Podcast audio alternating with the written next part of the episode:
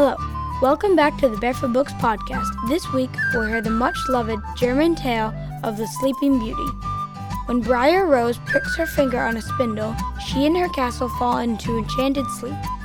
Will she ever be rescued? After the story, go to barefootbooks.com to find the complete Barefoot Princesses collection.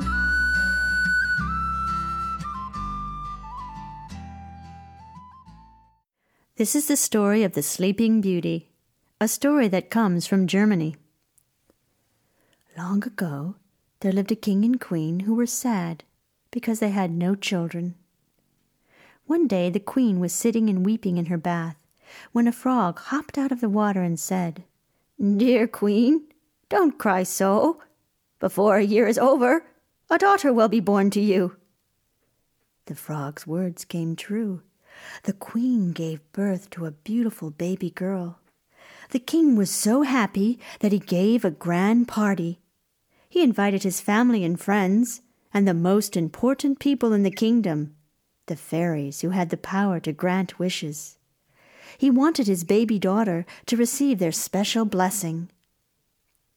Now, there were thirteen fairies in that country, but because the king had only twelve golden plates for his very important guests, he sent out only twelve invitations.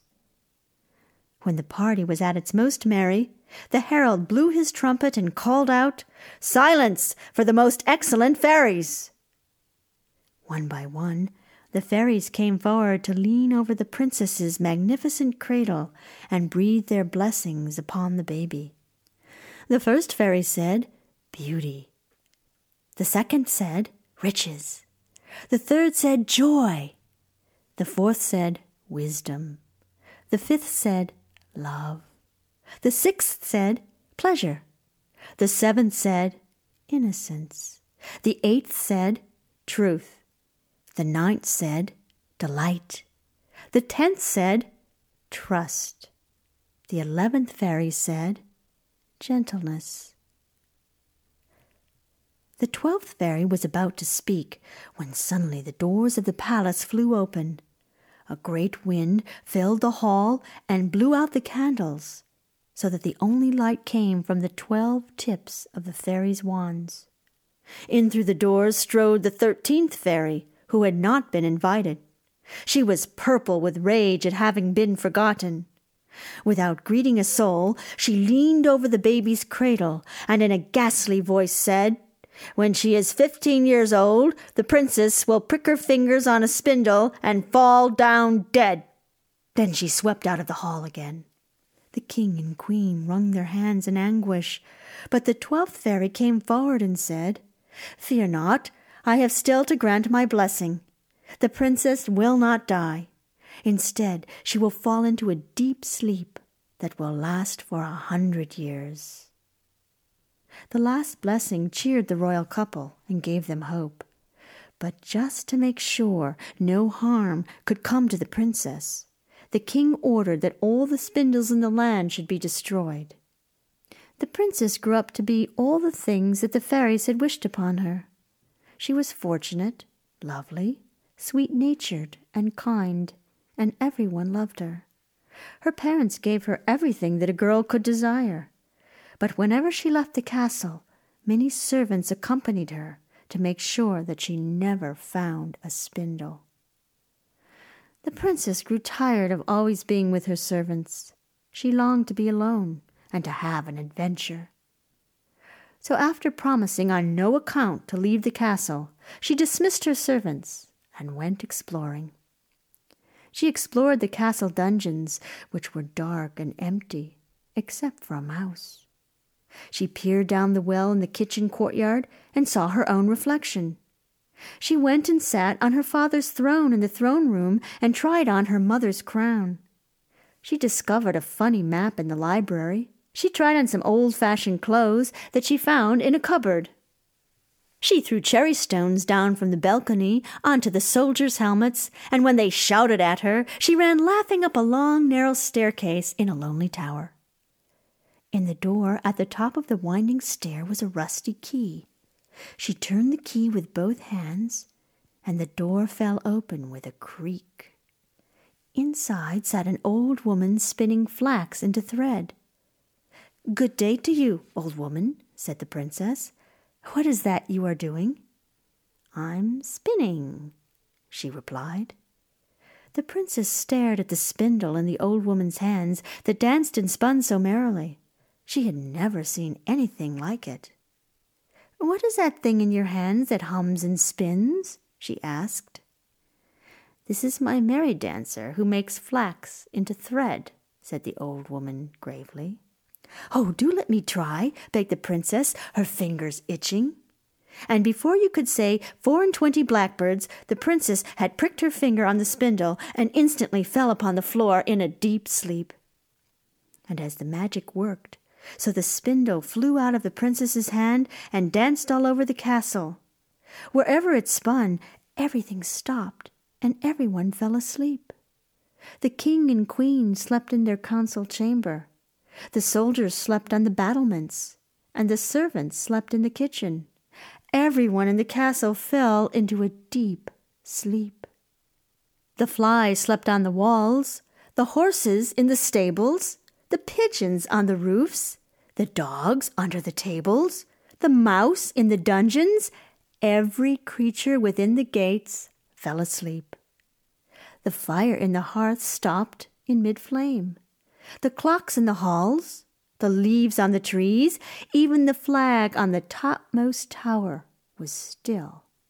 Everything fell into a deep slumber and all around the castle there grew up a great spiky hedge of briars.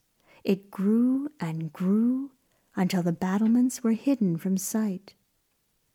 The years passed, and the people from the country round about often spoke of the beautiful sleeping princess in her castle of thorns.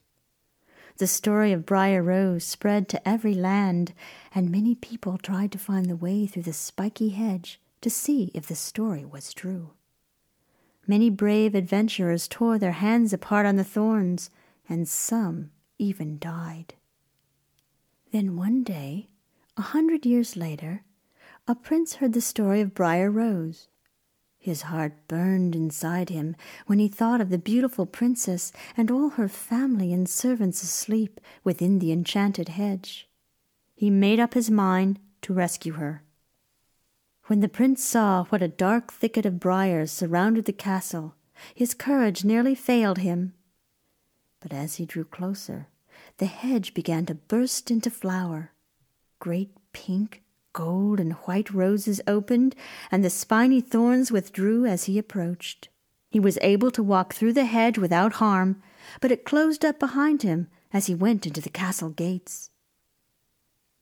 Then he made his way through the castle he saw with wonder that although a hundred years had passed, there was no dust anywhere. There was no sign of age upon the sleeping forms who stood or lay where they had fallen so long ago.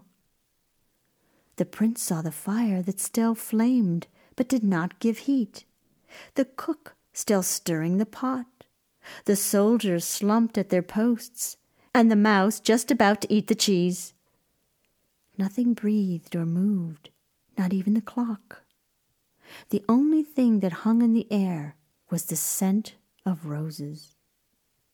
He found the narrow, winding staircase. The scent of roses was even stronger here. He entered the little tower room where the princess lay, lovely and still as one who is dead. Her skin, lips, and hair were the color of rose petals white and pink and golden. He touched his lips very gently to hers. Very slowly, her breathing rose and fell like one who is asleep.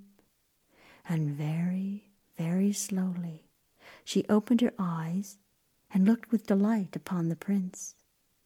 And as the princess woke up, so all the castle awoke.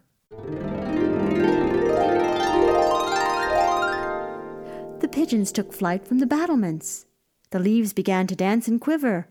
The horses whinnied and kicked in their stables. The fire flickered into life. The servants began to bustle about their work. The king and queen raised their heads from the table in the council chamber, and the flag on the tower fluttered once more in the wind. The hedge of briars shrank magically back into the earth, and everything was as it had been before. The prince and Briar Rose were married and lived very happily, and the king gave them a set of thirteen golden dishes for a wedding present.